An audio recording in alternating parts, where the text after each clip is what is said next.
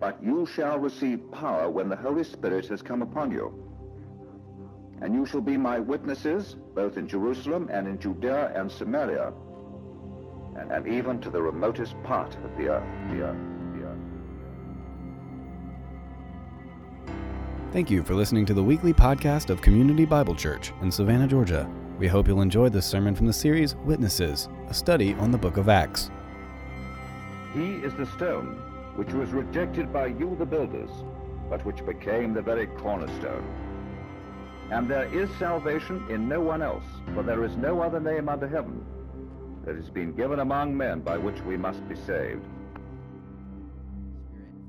I am nothing but a man who is tired and broken and sinful and, and absorbed with myself often and disobedient to who you are. But you are a perfect God and you, are, you have given us a perfect scripture. And so I ask that your spirit would use me, despite myself and my brokenness and fallenness, God, to build your church. That the church here and the church in the city and the church in the nation and the church in the world, that, that you, Lord, would be building your church this morning, that you would be creating and preparing a people for your own possession. Your people, your church, who you gave yourself for. And so be exalted here, be worshiped here, be glorified here by your Spirit, Lord Jesus, and for your name's sake we pray. Amen. Thanks. You guys have a seat. And turn in your Bibles to Acts 13. Acts 13. Again, we thank you guys for your patience with coffee and all the chaos. Uh, we're counting down, all right? A couple more months, and we'll be in the building, and then there'll be chaos over there. But it's a better chaos because there'll be more of us in the same room, all right? Uh, Acts chapter 13. If you don't have a Bible, there should be one on the seat in front of you. You can grab that, and you can uh, open to the uh, book of Acts. If you don't know where it is, it's okay. Just look in the table of contents. Fifth book of the New Testament Matthew, Mark, Luke, John, and Acts. And here's where we've been kind of recap for those who are new, those who have been gone, whatever the, the, the situation may be.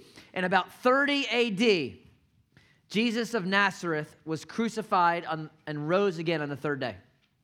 Crucified on, on Good Friday, rose on Easter Sunday, and for 40 days, he's hanging out with his disciples and he's teaching them and he's encouraging them. And on day 40, right before he goes back to the Father, he tells them, 120 of them, Y'all are going to be my witnesses in Jerusalem and in Judea and in Samaria and to the ends of the earth.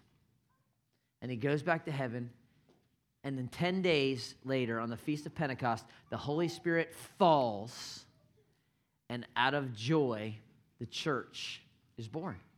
And they start taking the message of Jesus of Nazareth, crucified and resurrected, to the nations, and lives start changing, and people experience forgiveness of sins. And, it's, and for the first 10, 15 years, it's pretty much focused around Jerusalem, Judea, and Samaria. And it's predominantly Jewish. There's a you know there's an Ethiopian eunuch here, and there's a, a centurion over here. But for the most part, it's right around that Jerusalem area, and it's all Jewish. And we saw last week, though, it's about to change. Chapter 13, in the context of worshiping in the church, God moves and says, All right, Paul, Barnabas, you out. You're gone. You're going away. We're going to get that ends of the earth part taken care of. Right? And that's what's coming up next. And the rest of the book is the ends of the earth.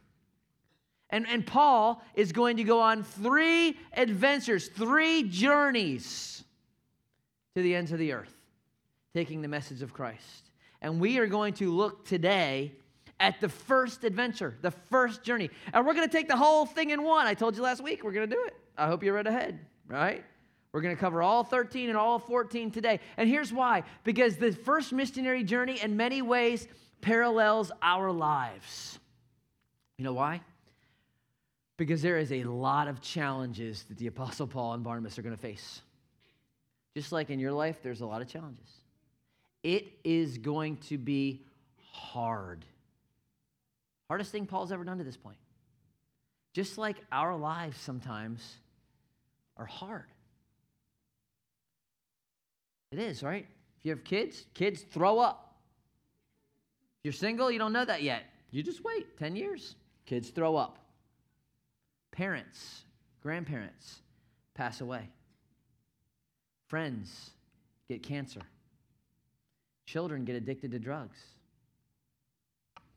We get older, we get weaker, we get heavier. We get deployed, we get tired, we get fired, we get confused, we get used. Because sometimes life is hard. And, and the goal today for us is not to be reminded of all the areas where we fall short. Because we, I think we're pretty well, most of us, if we're honest, we're well aware of the areas we're missing it. The goal for us is in the midst of our journey, as God is continually writing the story, and look, and we're in chapter Acts chapter 137 or whatever it is now, because God is still writing his story and it's our time. But sometimes the journey is hard. And in the midst of that, I don't want you to give up. I don't want you to quit. And that's what Paul would say if he was here. In fact, at the end of this journey, when he's all done, here's what he says. He returns to Lystra, Iconium, and Antioch on his way back home, strengthening the souls of the disciples, encouraging them to continue in the faith. And saying this, how's this for a, a welcoming, warm statement? Through many tribulations, we must enter the kingdom of God. Thanks, Paul. That's encouraging. What's he saying? It's hard. And you must enter this way. It's not a, oh, maybe or not. No, you must enter the kingdom of God through many tribulations. But he's, what is he saying? He's strengthening them, he's encouraging them, saying, keep going. And so, what we're going to talk about today is just keep going. And we're going to look at the journey and we're going to see the struggles he has and, the, and, the, and all these different tribulations because they're the same ones we got. Some of you are right smack dab in the middle, and some of you are going into it, and some of you just come out of it. But we're going to look at it and we're going to find encouragement because if Paul can do it, then we can too. So let's jump in. Here's where we're going. Here's our map. All right, I got like 65 clickers up here now. All right, so we're starting in Antioch and we're going to the island of Cyprus. This is Barnabas' hometown. It's his island, like in Braveheart. It's my island. That's Barnabas' island. And then we're heading up here to another Antioch, different Antioch, okay? But don't get confused. We're going back through this way and we're ending. We got 1,500 miles ish. It's three years, many tribulations. We got like 40 minutes, so let's jump. All right? It starts in verse 4 where we picked up last week. So, being sent out by the Holy Spirit. That's key. Remember, this is God's deal. This is not Paul and Barnabas' plan. This is God moving him. So, being sent out by the Holy Spirit, they went down to Seleucia, and from there they sailed to Cyprus. And when they arrived at Salamis, they proclaimed the word of God in the synagogues of the Jews, and they had John to assist them. Couple observations. What you're going to see, the pattern for Paul is this when he goes into a new town, he always goes to the Jew first. Always goes to the synagogues. That's what God has called him to do, to the Jew first and then to the Gentiles. So we're going to see it every town synagogue, synagogue, synagogue, synagogue, synagogue. All right? Another observation from these two verses they got a helper, they got a ministry intern. His name is John. He's the cousin of Barnabas. All right? He's the young dude. He's kind of like maybe he was the youth pastor up at Antioch. They're like, hey, let's bring this guy. He's young, he can carry our stuff because he's got a young back but maybe he's got great potential. Maybe he, they think he's the future of ministry. So, like, let's bring John. He can be like our intern. And they're like, okay. So they bring John. And as they go, verse 6, when they had gone through the whole island, as far as, as far as Paphos, they came to a certain, upon a certain magician, a Jewish false prophet named Bar Jesus. Interesting name, right? Just means son of Jesus. Or in the Hebrew, son of Joshua right? Or son of a savior. It's the translation. He was with the proconsul. The proconsul is kind of like the senator. He's the, the main guy on the island. His name was Sergius Paulus, a man of intelligence, and he summoned Barnabas and Saul and sought to hear the word of God. But Eli- Elymas, the magician, for that is the meaning of his name. Okay, this is Bar Jesus. His nickname is Elymas. It just means magician. He opposed them, seeking to turn the proconsul away. Literally, the word for turn there means to pervert, to make crooked.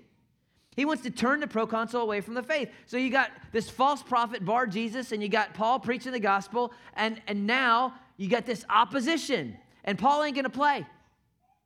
He ain't gonna play. So he gets up in his face and he says this Saul, who was also called Paul, filled with the Spirit, looked intently at him and said, You son of the devil. That's the closest Paul comes to cussing in the New Testament, right there. You son of the devil. Barnabas thought he was going to, he's like, oh, it's just okay. The enemy of all unrighteousness, full of all deceit and villainy, will you not stop making crooked the straight paths of the Lord? And now, behold, the hand of the Lord is upon you, and you will be blind and unable to see the sun for a time. And immediately mist and darkness fell upon him, and he went about seeking people to lead him by the hand. And then the proconsul believed when he saw what had occurred, for he was astonished at the teaching of the Lord. How you like that? Right? This guy, he's the idea is he's in spiritual darkness, he's perverting, he's making crooked the way. ways. Paul says, All right, you want to con- confuse people? You want to be in darkness? Boom. Now you're in darkness. I wish I had that power. You don't like a sermon? Fine. Boop. How you like that? Come back next week. Tell me what you think next week. Right? But think about that. Blind. And, and, and herein is the first tribulation, the first thing that we deal with as followers of Jesus. It's this it is spiritual attack. It's spiritual attack. If you follow Jesus Christ, you will be attacked. We are in a war. Whether you see it or not, whether you believe it or not, there is an enemy of your soul. He has legions of demons, and he hates you. He hates your God. He hates your kids. He hates your marriage. He hates your ministry. He hates everything about you. And you say, Well, I don't, I don't really know all about that. It doesn't matter whether you believe it or not, it's true. And if you could see what was going on right now in the spiritual world, you would be freaked out. Right? You would. You'd be scared to death. It's because you're like, oh no, I don't want to know. You're right. You probably don't. Because it's real. And, and there's only one instance in the Bible we kind of get a snapshot out of it. I was actually just came across it this morning in my quiet time. We're reading in Second Kings, and there's this guy Elisha, and is surrounded by all these wicked kings of the world, and they're coming to kill him. And his servant's like, what are we gonna do? He's like, don't worry. There's more for us than are against us. He's like, what are you talking about? And he prays, God, open his eyes, let him see and the servant sees around, and there's just chariots of fire just surrounding. And he's like, Oh, close my eyes. I don't want to see anymore. It's scary. If you could see what was going on in the spiritual realm, you would understand that this is a war. And some of the stuff, and I'm not trying to get all this present darkness, Frank Peretti on you, but some of the stuff that goes on is, is part of the attack. I mean, it just is. Before I got up here at first service, I spilled coffee all over my leg. I'm telling you. I came up here and I was all wet on here. I don't care. I don't, you know. But just, you think, I mean, that was just one of those things, right? Or maybe not. Is it any, do you think that some of you, if you're really honest, getting to church this morning, it was like World War III? And you guys came to the late service, for goodness sakes. I mean, you got to soccer practice at 9 o'clock yesterday morning, and it was all easy. Try to come to church at 11.15, and you want to kill people. I can't find shoes. Khakis need ironing. Somebody spilled the frosted flakes. Who's, and there's no gas in the car. Who's going to let the dog out? Bunch of pagans on the way to church. You think that's by accident? No, because the enemy of your soul does not want you worshiping. Look, this is welcome to my life Saturday and Sunday, I don't even want to talk to people because I'm scared. What I just know. I know the attack's coming. Last Saturday, my wife's out of town. I got the boys. I'm trying to get some stuff down around the house, trying to clean the tub out. I, you know, hit the, hit the little jet button, you know, that we never use. And I walk out of the room and it's cleaning itself. I come back and there's water. Just, it's Niagara Fall. it's like, yeah, there's a fountain in our house. And 20 minutes later, my wife calls me and she's in Spartanburg. She has an emergency with the car. And I got towels and I got car. And then I get in the minivan to come to church to preach. And I roll the window down because it's hot because it's like 96 in Savannah. And then I try to roll the window up and it won't go up and it's going to rain. And I'm like, it's just a Saturday in the Fowler house. right? Just a Saturday. It's part of the enemy's attacks. Not everything that bad is, happens is it's not a demon under every rock, but you got to understand that there is a war going on. Paul recognizes it. This is not just some guy that doesn't like him. He, he says, You son of the devil. He calls it what it is. You are an enemy of righteousness. He recognizes the attack and the tactics of the enemy. And, and look, there, once you get to know truth, and once you start paying attention to the fact that there's a battle, you will recognize the tactics of the enemy. They all begin with D. He wants to deceive, he wants to discourage, he wants you to doubt, he wants to distract, he wants to devise, he wants you to root for the Dallas Cowboys. All D's. but what is he the chief of? He is the chief deceiver. He is the liar from the beginning. And his lies are oh so subtle, y'all. If they're not just blatant, they're not just, if they were blatant, we'd see them. They're 98% true and 2% lie, which makes them all lie.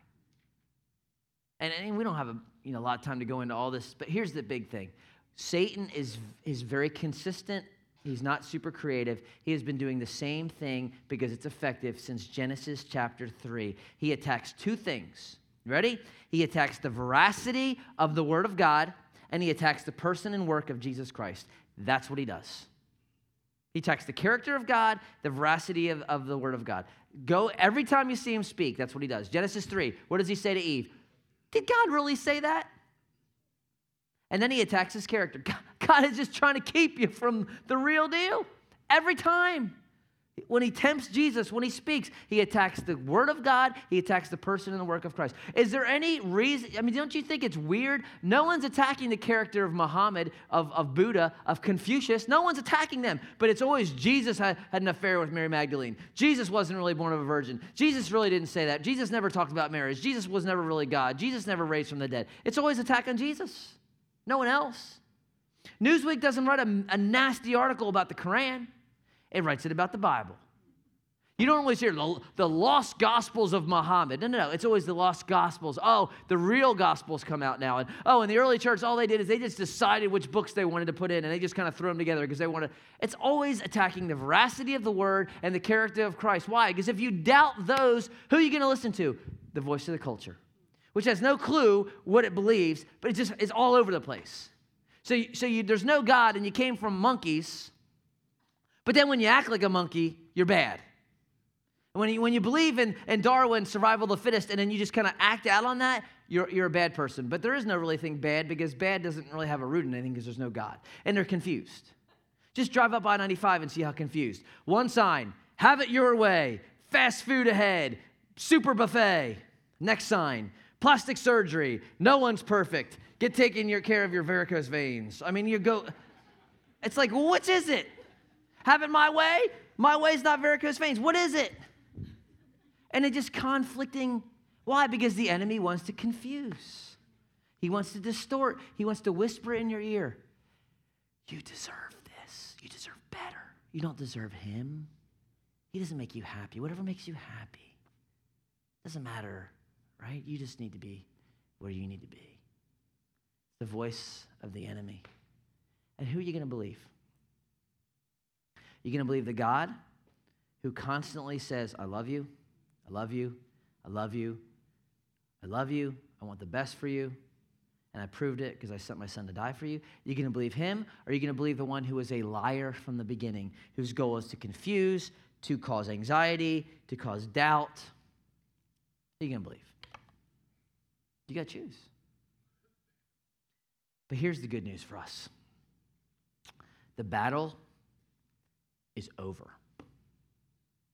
At the resurrection, Satan was defeated. Checkmate, game, set, match. And you know what? He knows it. The problem is the church doesn't know it. Problem is we don't believe it sometimes. Demons even know it's over. When they see Jesus, don't throw us, don't put us in there before the time. They know it's over. We need to remember when it's dark, when things don't seem like they're going well, it's, it's over. Look, when I watch quite possibly the greatest movie of all time, The Empire Strikes Back. all right, no sermon is, is complete without a Star Wars reference. But when I watch The Empire Strikes Back, look, it doesn't look good for the rebellion. Han Solo, the best hero of all time, is in carbonite. Luke Skywalker, as fickle and weak as he is, has lost his arm to Darth Vader, who is his father. And if you didn't know that, you should have watched it by now. C3PO, as annoying as he is, is in pieces on the back of Chewbacca. The rebellion has no home base, they're scattered throughout the galaxy. But I'm not worried because I've seen the return of the Jedi. and I know that in the end, Han gets out of carbonite, kills Jabba the Hutt, blows up the radar, frees the Death Star. Luke goes in. Darth Vader saves him, even though he's this mean dude. He comes back and loves on his son and he doesn't even realize he's got a daughter named Princess Leia. And this is whole big, great stuff. And I know it already. So when the Empire Strikes Back is going on, I'm not worried. And the idea is this when you're in the middle of the Empire Strikes Back, you got to remember ah, the battle's over. It's done. And we have the truth of the scripture when the enemy is in your ear to remind yourself no, no, no. Greater is he that is in me than he that is in the world. Right? Jesus says, in this world, you're going to have tribulation, but take courage. I've overcome the world. Right? If God is for you, then who in your right mind can be against you? You have all these promises. Resist the devil and he will flee. Either believe it or you don't. Be strong in the Lord and in the power of his might. Put on the full armor of God. He has given you spiritual armor to fight the battle. And so, some of you, maybe just real practically this week, before you leave the house, you just need to pray the armor on. Lord, the helmet of salvation. This is in Ephesians 6, if you don't know where it is. You pray the helmet of salvation, guarding your thoughts and minds, and the breastplate of righteousness, covering your, your heart, the shield of faith, extinguishing the, the enemies of the, of the evil one, girding my loins with truth, my feet shod with the preparation of the gospel of peace, and in my hand the sword of the Spirit, which is the word of God, your only offensive weapon. And so instead of listening to that little voice, you deserve better, blah, blah, blah, start talking to yourself and say, No, I have better in Jesus. And start preaching yourself the sword of the Spirit, which is the Word of God. Because the battle, y'all, is over, and our champion has won for us. And now he's given you his Spirit, he's given you victory. But you will face an enemy.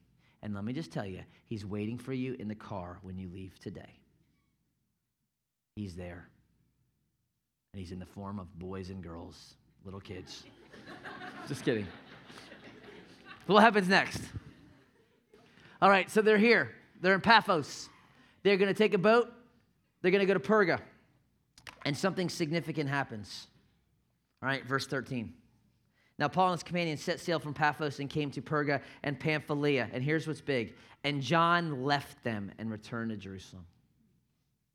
The young intern bolts. He quits. He runs home to mama. I mean, how brutal is that for Barnabas? This is his cousin. He stuck his neck out. And they go to, now he, they got three guys down to two. Who's going to carry the stuff, Paul? The young guy's gone. He abandons them, he quits. And the world, look, the world, y'all, is full of quitters. It is a it is habitual, it is continuous. People quit jobs, people quit churches, people quit marriages, people quit responsibilities. Why? Because it's easy. And even for a lost world, when someone kind of sticks to it and stays at the same place for 47 years, when Cal Ripken Jr. plays a thousand million games in a row, the world's like, whoa, that's significant, right?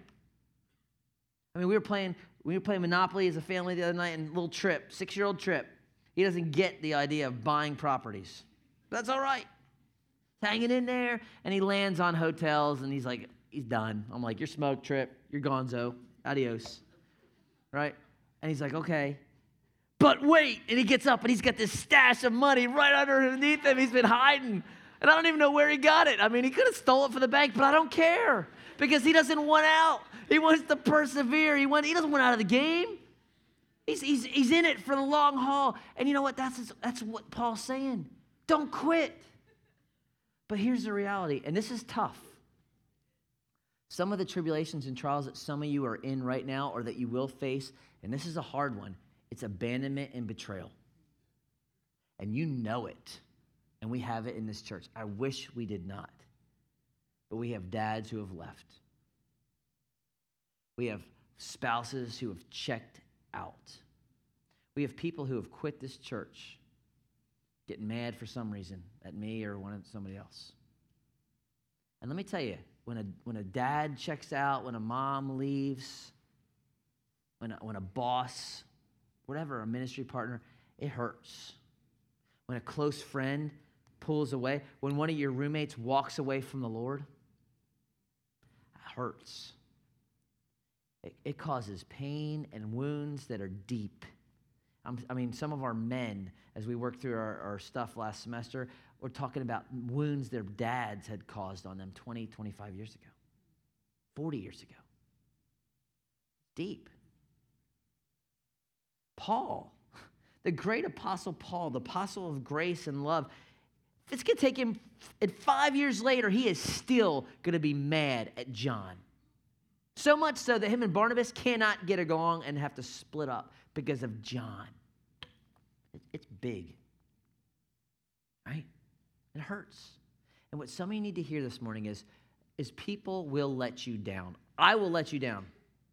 Your spouse will let you down. Your kids, your boss, your small group leader, your elder, we will let you down. But there is one friend who sticks closer than a brother, and it's the Savior. And I know for some of you that's hard to believe because there's this mentality and it's the enemy whispering in your ear. If that was true, then we would not have had a miscarriage. If that was true, my mom would not have had a heart attack. If that was true, then how come I can't get a job? How come I can't sell my house? How come this happened to my teenager? And that's the enemy whispering in your ear. And what you need to do is you need to preach the gospel to yourself. No, no, no.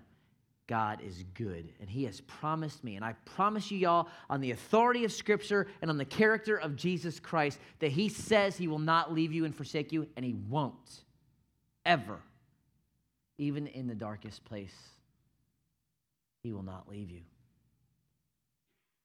And here's another reality for us some of you sitting in the chairs this morning, you are the quitter, you are the betrayer. You walked out on the marriage 20 years ago. You quit on a pregnancy.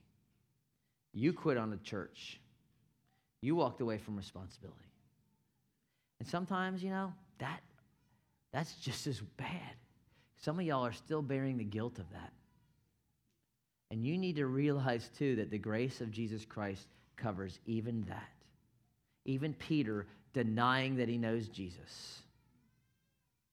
Even the disciples who ran away. Jesus covers that.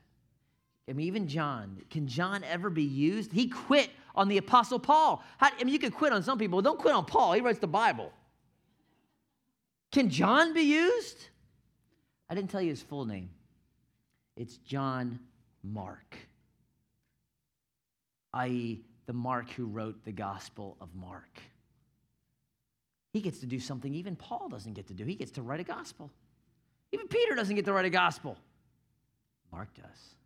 Can John be used by God again? Even by Paul at the end of Paul's life, do you know what he says? Second Timothy, bring Mark. He's useful for me. God restores. But betrayal hurts and it's real, and it's a tribulation that we all face. What's next? They are in Perga and they are about to head up the mountains to a city called Antioch. Now, what you need to understand is this is a very difficult journey. It is very hard and it is very dangerous. There is bandits, there is people hiding behind every corner. It's 3,500 feet up. Now they're down to two guys. It's a lot easier to attack two guys than it was to attack three guys. Their young buck who carries all their stuff is gone. It's a hard journey. And on top of that, what we find out from the book of Galatians, because he's going into Galatia now, this is the area where he writes the letter to the Galatians. He is sick. Some people think he had malaria, some other disease gotten from mosquitoes from being down at the coast. We don't know exactly what it is, but Paul is sick. He writes this to the Galatians You know, it was because of bodily ailment that I preached the gospel to you at first. It's so bad. He says this, and my condition was a trial to you. They got to care for the Apostle Paul. He's so sick, he's like dependent on them, and they didn't scorn and despise him. But here's the idea Here's another tribulation and trial that we all have to face. And it's one that, for some of you, it's not such a big deal right now, but others of you, it's huge. And it's the tribulation of physical brokenness. You're just falling apart. Thyroid, hip, joints, eyes, heart, There's just a brokenness there. Or some of you are just so tired. You're a single mom, you're, you're working three jobs just to put food on the table. Or your husband's deployed and you're taking kids here and you're working here and you got meals here. Or maybe you're just flat out sick. And, and I don't know how some of y'all moms do it. I'll be quite honest because my wife, we have four kids and I got to go to work every day. Because if I don't go to work, guess what? Someone's got to preach a sermon. So I can be sick, but there's no sick days. Sunday comes regardless. We don't just call everyone, hey, come Monday instead. But my, when she, my wife is taking care of sick kids and then she gets sick, oh my gracious, it's misery. When mama's sick. And there's just, that's just brokenness. It's a brokenness of the world. Some of you have watched your parents in hospice. It's brokenness. And, and the reality is this from dust we came, we're going to dust. That's the way it is. The hope is resurrection, which Jesus has procured because he rose from the dead. So that's our hope, and that's where we're going. But let me just be real practical here, okay? Just from the side of physicalness. And this is kind of a, a side note, but we need to take care of our bodies, y'all. You just need to take care of your body. I know, and you know, we don't talk about it in the church sometimes. This is the temple of the Holy Spirit, which doesn't just mean you don't do cocaine. All right? It means you don't clog your arteries too. It means you get up and exercise. And I'm not talking, have to be Arnold Schwarzenegger like me. I mean, I know. I can bench like 80 whole pounds. But you need to take care of your body. You, you need to go for a walk. Some, some of you ladies, 11 o'clock runs around. You need to do this. There's nothing on Instagram that's worthwhile at 11:30. Nothing on Facebook. YouTube will be there in the morning. You can play Farmville in the morning. It, you need to get a good night's sleep. Sleep is important. Some of you need to say no to something so that you can get some rest because you're working 47 days straight. It's not healthy. We need to take care of our bodies. Right? Eh, now they're all going to the same place. I get that. But we can slow that process down a little bit. A little less Mickey D's, a little more walking, right, a little more salad. I'm not a salad guy, but I'll eat a salad once in a while, okay? All right, a little less sodas 17 times a day, little drinking of water. When God brings the rock in the wilderness, it doesn't sprit Pepsi. There's water. All right? Drink some water. All right? Just take care of your body. All right? It's, it's, it's important. Through many tribulations, we enter abandonment, battle, physical struggles. Here's what happens next they get to Antioch, um, and, and they go into the Sabbath day in the synagogue and they sit down, just like is their, is their pattern. And verse 15 After reading from the law and the prophets, the rulers of the synagogue sent a message to them saying, Brothers, if you have any word of exhortation for the people, say it. How you like that? They just asked if Paul wanted to talk.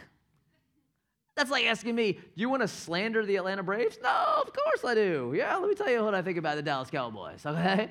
That's just opening the can of worms. He just asked the Apostle Paul if he wants to preach. So what does Paul do? He preaches. He stands up and he preaches. And here's what he did. We're going to summarize it because it's a, it's a long portion. He preaches almost the exact same sermon that Stephen preached about 12 years earlier. And here's the irony when Stephen preached his sermon that, that 12 years earlier, what did Paul do at the end of it? He killed him, he had him stoned. Now he's preaching the same exact sermon. That is the grace of God and how he changes people. So here's what he does. He knows his audience is Jewish, and so he appeals to that. He, he goes to the promises of the Old Testament. He says, Y'all, you were chosen by God. You had Abraham. You had Moses. He took you out of Egypt. He put you in the land of Canaan. He drove out all those people. He gave you judges. He gave you Samuel. He gave you David. And they're loving it. They're feeling so great. Like, yeah, God awesome to us. And he's got them right where he wants them then. And he says, not only David, you have someone else. And he points him where? Right to the Messiah. In verse 32, he says this, and we bring you good news. What was God, what God promised to the fathers. This he has fulfilled to us, their children, by raising who? Jesus. As also it is written in the second psalm, You are my son, today I've begotten you. And as for the fact that he raised him from the dead, no more to return to corruption. He has spoken in this way I will give you the holy and sure blessings of David. Therefore, he says also in another psalm, You will not let your Holy One see corruption. For David, after he served the purpose of God in his own generation, fell asleep and was laid with his fathers and saw corruption. But he who God raised up did not see corruption. What is he talking about? He's talking about the resurrection of Jesus Christ. He says, David, you can go see his grave to this day. It's still in Jerusalem. He's corrupted, just bones, but not Jesus, not the Messiah. He came out of the grave, just like the psalm says that he will not let his Holy One see corruption. And then he brings it in for his landing and his application. Let it known to you, therefore, brothers, through this man, through Jesus of Nazareth, through the Messiah, forgiveness of sins is proclaimed to you and by him, everyone who believes is freed from everything, from, from that which you could not be freed by the law of Moses. You don't have to be under this law anymore, this yoke of slavery that keeps you down, because Jesus has freed us from that. And we can have forgiveness of sins. And man, people are excited at this point. They're like, man, this is the best sermon we ever heard. Verse 42, they begged him he could come back again next week. For Paul, it's like, woo, yeah, I'll come back and preach again. And when he did, verse 44, the next Sabbath, almost the whole city was there. How exciting is that for Paul? How awesome is it when you're coming through trial in life and God just brings a little fruit and you're like, oh, you've been praying for this kid and working with this kid on this one issue and you see fruit and you're like, finally. Isn't that great? Or maybe you're down a little bit and you owe a little bit of money and you're short this month and, and there's just a check from grandma or some friend that sends you the $78, just what you needed to pay the bill. You're like, how awesome is that when God just shows up and you're like, that's, God, thank you for caring for my needs. Or maybe you're able to use your gifts or abilities to make a phone call just the right time and someone needs to hear from you. You're able to go have a meal and you're just able to use and, and, and encourage somebody. And you're like, those little fruitful blessings, isn't that awesome? That's what Paul is getting. But right on the heels of that, y'all, and this is what you need to be aware of, is when the enemy attacks. Right on the cusp of a victory. You always have to be on guard. And in this great moment where all the whole city is there, verse 45. But when the crowds, when, when the Jews saw the crowds, they were filled with jealousy and began to contradict what was spoken by Paul, reviling him. I mean, these are the very people he came to love. I mean, he loves them. Romans 9 says if he could give up his life and his salvation for the Jewish nation, he would do it. He loves them. And how do they respond? They revile him, they catcall, verbally abuse, slander, trash talk, interrupt. And here's the next tribulation that you're going to see in your life guaranteed. If you follow Jesus, or even if you don't, there is going to be hurtful people. And typically they hurt most with their mouth. Why? Because the same mouth comes both blessing and curse. That's what James says. And he also says it shouldn't be that way. And, and let's, let's even take it to the next level. Let's be honest. Who are the ones that hurt us the most with their mouth? It's typically those who are closest to, isn't it? Who in my house is the most discouraging person to the kids, the most discouraging person to my wife? Me. I am. And, that, and that's why James says it shouldn't be that way. But that's the way it is sometimes, isn't it? The people he loves the most are the most hurtful. Why? Because they're jealous. Because he got big crowds, because everyone wants to hear him. And all jealousy is, it's, it's pride lived out. I think I'm better than you, thus I should have what you have. I want what you have because I'm better and I deserve it and you don't. That's jealousy. It's pride lived out. And they're mad because all the crowds want to hear him. Hurtful people. And how do you deal with it? There's no verse here that says. We see how he responds. But as you search the New Testament and you, you kind of search the teachings of Christ and the teaching of Paul and the teachings of Peter, here's how you can summarize. How do you deal with hurtful people? You bless them.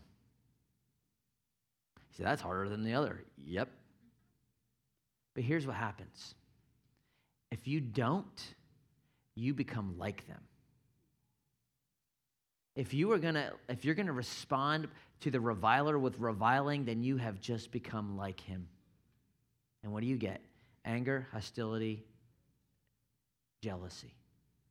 But if you bless, pray for them, walk away, whatever it is, then they can't steal your joy. They're not going to, how they steal the joy from you who is, they're reviling and you're blessing. They're talking smack and you're praying. You can't do anything to that. What do you do to that? You just get more mad, which is exactly what they do. Because Paul says, fine, you don't want this, we will go to the Gentiles. It was necessary for us to come to you first, verse 46. But now we're going to go to the Gentiles. And man, when the Gentiles hear that, they're like, woo! They begin rejoicing and glorifying the word of the Lord. Why? Because forever they have been excluded from the promises. They've been on the out. They've been despised. They've been rejected. And now they find out that God loves them and wants to forgive them, that He wants to make them a people for His own possession. And they're like, we'll take it. We'll take it. And it just makes the religious people even more mad, which is always what happens. Because when you offer hope to people who don't deserve it, and proud people see it, they just get more angry. And that's what they do. So they get they rile everyone up. They get devout women of high standing and leading men of the city, stir up persecution against Paul and Barnabas, and they drive them out of their district. But they just shake off the dust of their feet because that's what Jesus told them to do. It's just symbolic, like, okay, this is on you. And they went to Iconium. But notice, notice verse 52. I love it. And they were disciples were filled with joy and with the Holy Spirit. So, who do you want to be around? Let's be honest. You have two choices. Do you want to be around grumpy, miserable, legalistic, sad, jealous people or joyful people? Paul's like, I'm going to go to the Gentiles because they're at least wanting to be forgiven. They just want to have joy. Hey, and that's what we've talked about here as a church. I want to be with people who are joyful because then I will have joy because it's contagious. I don't want to be with grumpy people. Now, sometimes you can't help it. But I, I want to be around the people that have joy because they, I have joy. And we've talked to you guys, some of you guys, you know, some of you are visiting this morning. We can always tell visitors, you know why? Because they're always frowning. Who's this guy in the, the red pants? There's, there's salmon. Right? So, how was he, like 13 years old? Who's this? What is all these, you know, this crazy people? We'll give you a hug and you'll be okay. But we want to be around joyful people because, yes, it's hard out there, but this is our respite. This is the place we come together. We gather. We can do this together as God's people. And it can be a joyful time to put away those things and gather. And you got a choice.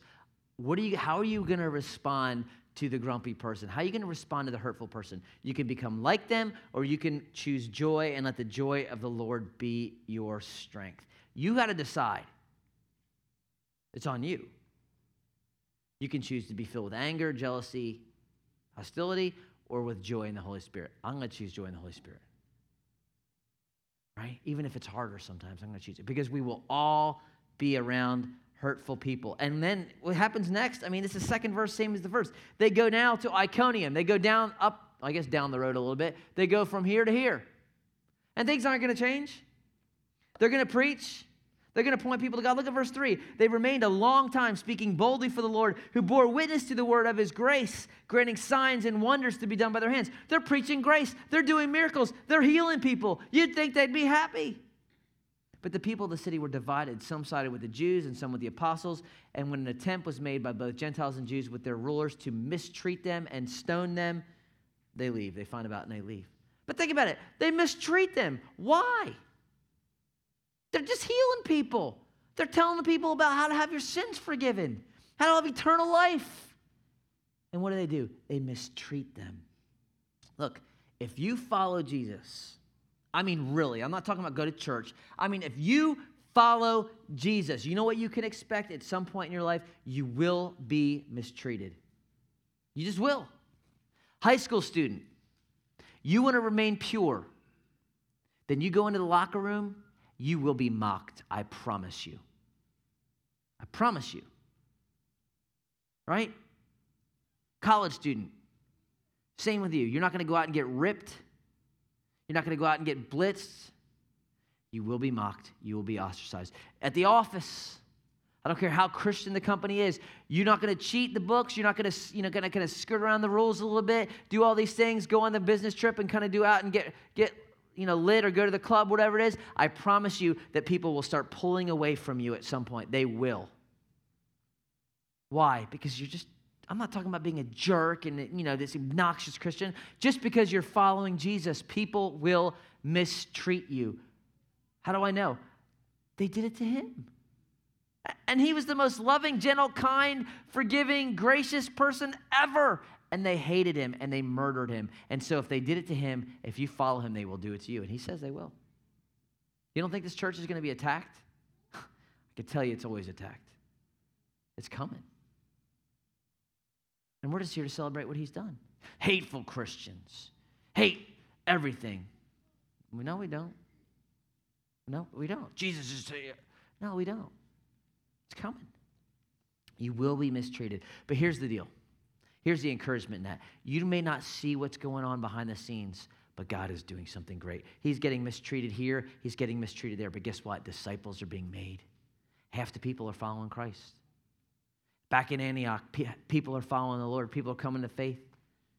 And I can promise you, high school student, college student, you may be mocked and these people may make fun of you and you're prude and you're this and that and the other. When that guy's family falls apart and his parents get divorced or something big happens in that family, he will come where first? To you.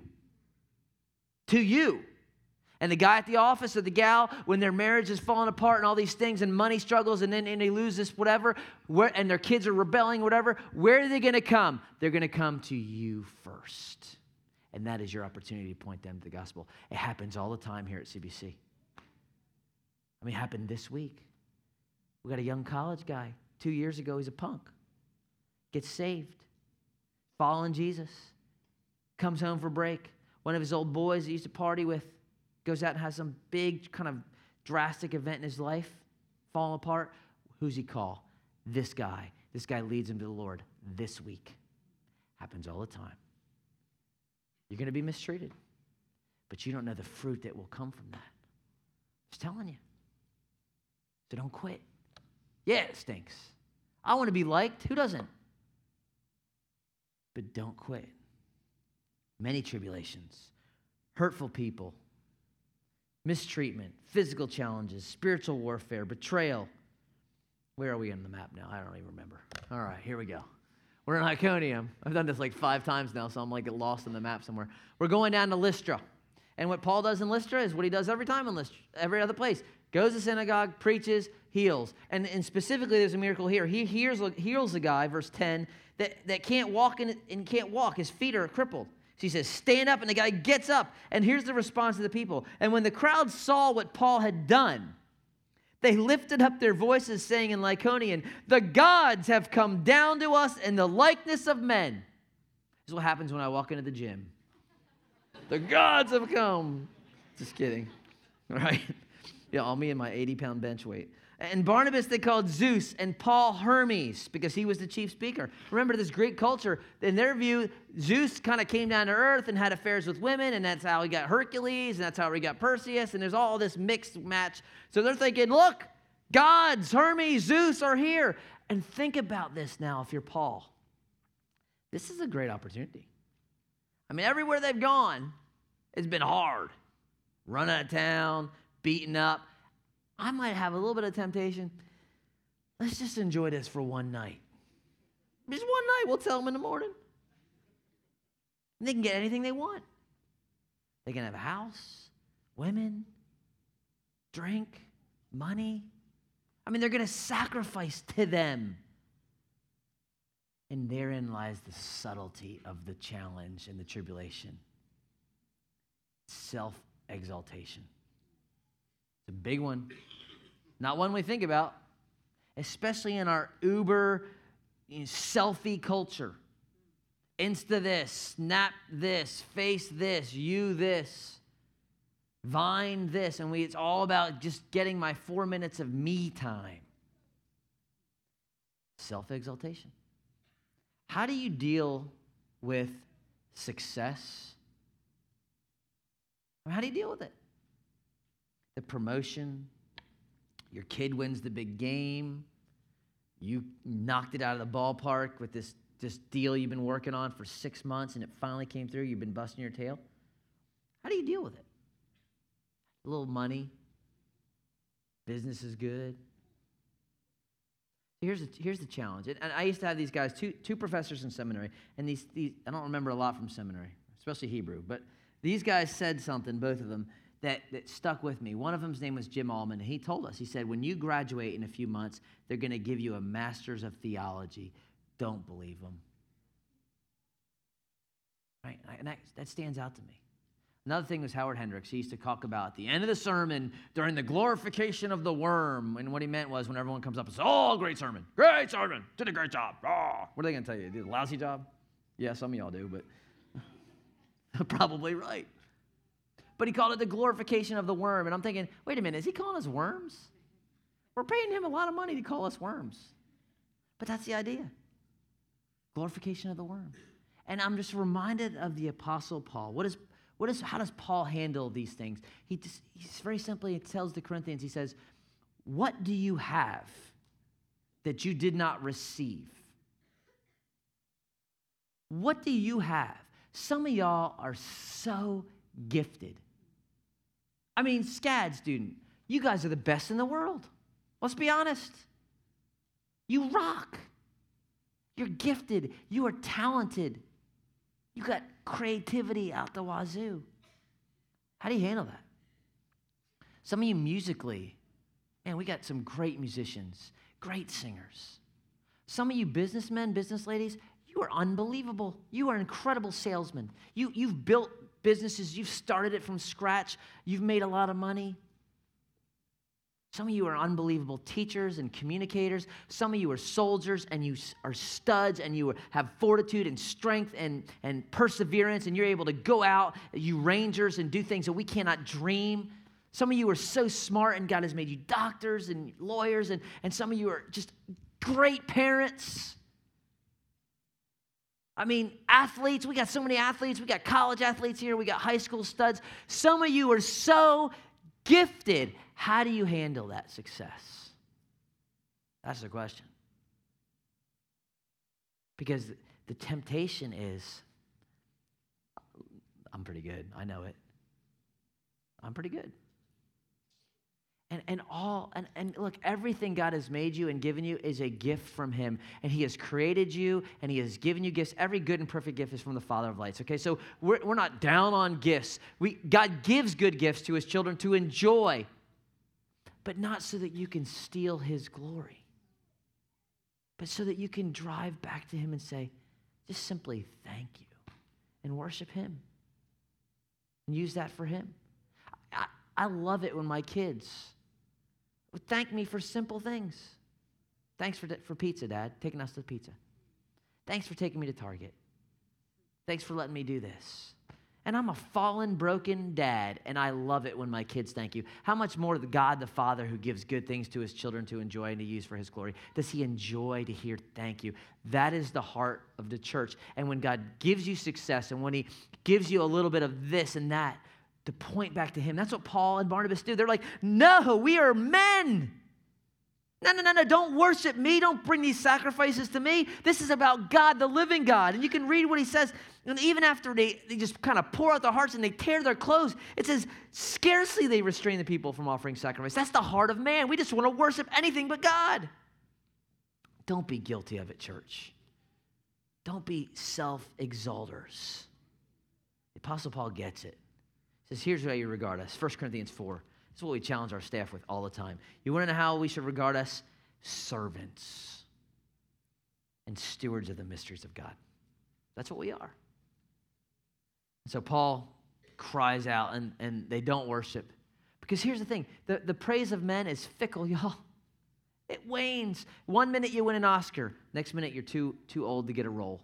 At one minute, you're the greatest third baseman ever. The next minute, you're gone. You're done. One minute you're this great employee and you're in charge of all these things. The next moment they give you a watch and there's a 23 year old taking half your salary. It's just the way it is.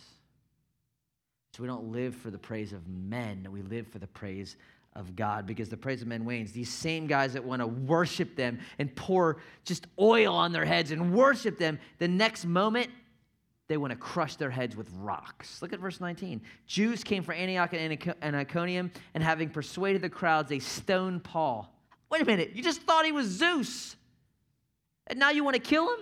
The fickleness of men.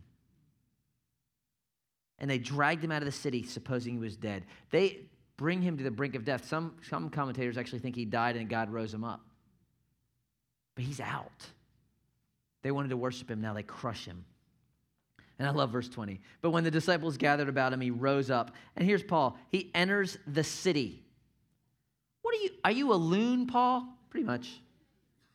And here's what he does. Here's what happens next. So he gets stoned in Lystra. He gets drug outside the city. He goes right back in for time number two. Then they go down to Derbe. And guess what he does? He doesn't just kind of take the train to Antioch. He goes back for the third time. And then he goes back here where these guys are the ones who came down here to stone him. And then he goes back here because these guys went here and here to stone him. He goes back all the way through. Why? Why would you do that? Because we come to the verse that we started with. He wanted to strengthen the souls of the disciples, encouraging them to continue in the faith. Because if I can get stoned and go right back in, and I can face warfare and physical challenge and hurtful people and all these things, then you can do it too. Because through many tribulations, we must we have to enter the kingdom of God. And then he goes all the way back eventually to Antioch. And it's three years later. And he arrives and they gathered at the church and they declared all that God had done and how he had opened a door of faith to the Gentiles. They don't talk about the hardships, they talk about what God has done. And in the end, in a thousand years from now, you will not be thinking about the struggles and the hardship. You will be talking about what God has done. That's where we're going. And I know it's hard for some of you. And some of you, it's not hard right now. Everything's great, and I'm so glad. But we have some real brokenness in this church right now, and it is very difficult. And what those people need to hear is do not quit. Don't quit. I know there's physical brokenness. I know there's attacks. I know there's abandonment. I know there's harsh, mistreatful people. And I know there's a temptation for some of you to worship yourself. Don't quit. Because when the end, it'll all be worth it. And the solution, did you notice, did you notice on every single point, we'll close with this, and every single attack, you know what the solution is? This is what I love. The solution is Christ. It's Christ. What's the solution to the spiritual attack? The fact that Christ has conquered the grave. What is the solution to betrayal, the fact that Christ promises he will never leave or forsake. What is the solution for physical brokenness? It's the resurrection of Christ, which guarantees ours. What is the solution for mistreatment and hurtful people? The same thing Christ did, who did not revile, who, did not, when suffering, didn't utter no threats. He, what does he give a blessing instead? For the joy set before him, he endures the cross, he despises the shame. He's the solution, the model, the joy set before him the blessing instead. What's the solution to self exaltation? Humble yourself under the mighty hand of the Lord that he might exalt you in the proper time. Not living for the voice of men, but to hear from him, well done. And every place he is the solution. And this is why, y'all, this is one of the attacks of the enemy is to talk, get the church to stop talking about Christ, to stop worshiping Christ, and to just put a bunch of rules and a bunch of regulations and a bunch of lifeless religion in the church instead of Christ. It is a constant pull. People want to be told what to do. They want to be given rules. They want to feel good about themselves because I kept the rules. And we got to constantly come back to Christ crucified and resurrected because it is around Him that everything revolves. And so we will worship him and we will proclaim him crucified, him resurrected. He is our hope. And it is not just some simplistic doctrine, it is everything. Because in eternity, you're not going to be talking about keeping the rules. You're going to be talking about the Lamb who was slain and who rose again. And we have hope. And I promise you, in the end, that you will understand that the sufferings of this present time are not going to be worth comparing to the glory that is to be revealed. It won't be worth comparing. And so let's respond this morning. Let's worship. Let's worship the Lamb.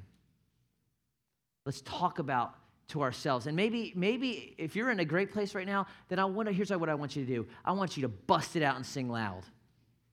And here's why because the person three seats behind you is struggling and they're not even going to be able to sing, and they need to hear you preaching the gospel to them.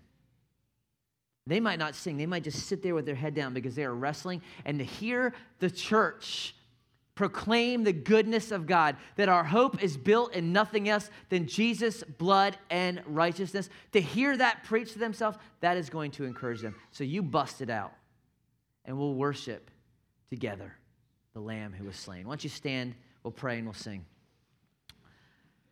Jesus, our King, our rock, our Savior, we thank you for the hope that you have given us in yourself, in your death, in your resurrection. I pray for your church right now, this church specifically, this local church that you've called me and these other men to shepherd. Please comfort those who need it this morning, the afflicted, and maybe afflict the comfortable a little bit too, because we want to depend and love you. We want to, as we will sing in a minute, we want to believe with all our hearts that you are better than anything we could possibly long for. Father, for the person here who doesn't know you, who hasn't experienced forgiveness of sins, let them see the glory of the risen Christ that we believe in with all our heart, that he is alive, that he loves and saves people who come to him broken and empty and who believe in what he has done. Lord, we got a lot going on in this church, and we got 60 people in overflow, and we got challenges, but we're excited because your spirit is alive and well in your church, and you are moving and exalting yourself. And just please let us be a part of that. This is not about our church, this is about Christ. So let us exalt you, our rock,